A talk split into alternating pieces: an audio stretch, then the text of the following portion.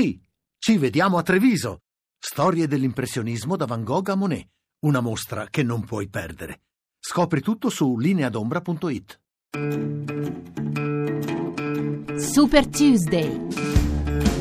Meno quattordici giorni all'Election Day, la corsa per la Casa Bianca è ormai addirittura d'arrivo e quasi tutti i sondaggi danno Hillary Clinton saldamente in testa dopo il terzo dibattito in cui Donald Trump ha lanciato la sua ultima sfida. Potrebbe anche non accettare l'esito del voto. Un saluto da Laura Pepe.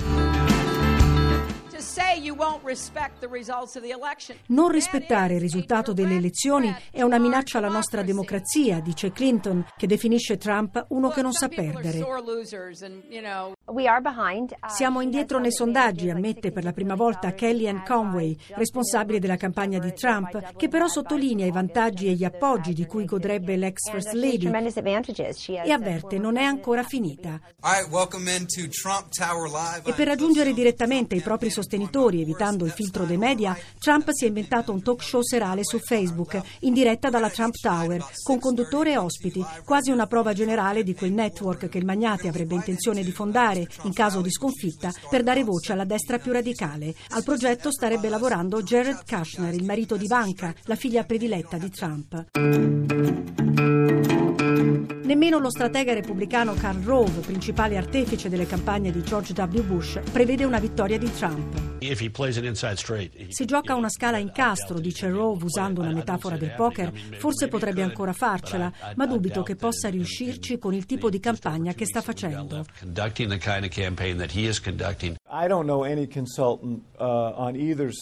Non conosco nessun esperto di qualsiasi orientamento politico che creda davvero che Trump vincerà le elezioni, dice l'ex stratega di Obama, David Axelrod. In questo momento Clinton è decisamente favorita, lo dimostra il fatto che sta avanzando in roccaforti repubblicane come Texas e Arizona e che sta facendo bene in tutti gli stati in bilico. È interessante capire che impatto questo potrebbe avere sul voto per il Congresso e credo che ci si concentrerà su questo aspetto nelle ultime due settimane.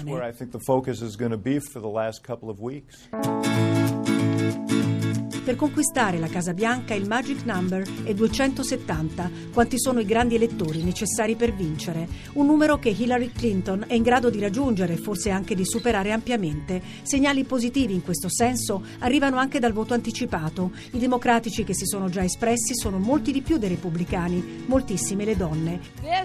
E così Clinton, che giovedì in North Carolina avrà al suo fianco per la prima volta Michelle Obama, può davvero concentrarsi sulla battaglia per la maggioranza al Congresso, interamente controllato dai repubblicani. Per i democratici è possibile la riconquista del Senato, più difficile quella della Camera dei rappresentanti. Ma la partita per la presidenza è davvero chiusa? Certo, una rimonta di Donald Trump sarebbe sorprendente, anche per un candidato abituato a sorprendere, e soprattutto vorrebbe dire che i sondaggi non hanno più alcuna attendibilità, che molti degli elettori del Magnate non dichiarano di votare per lui, oppure, come sostiene Trump, che i sondaggi sono truccati. Si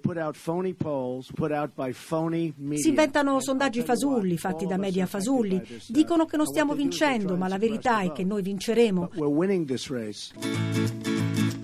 Ma per Clinton sarebbe un grave errore pensare di avere la vittoria in tasca, senza contare che di fronte a un risultato dato per certo, molti elettori potrebbero disertare le urne.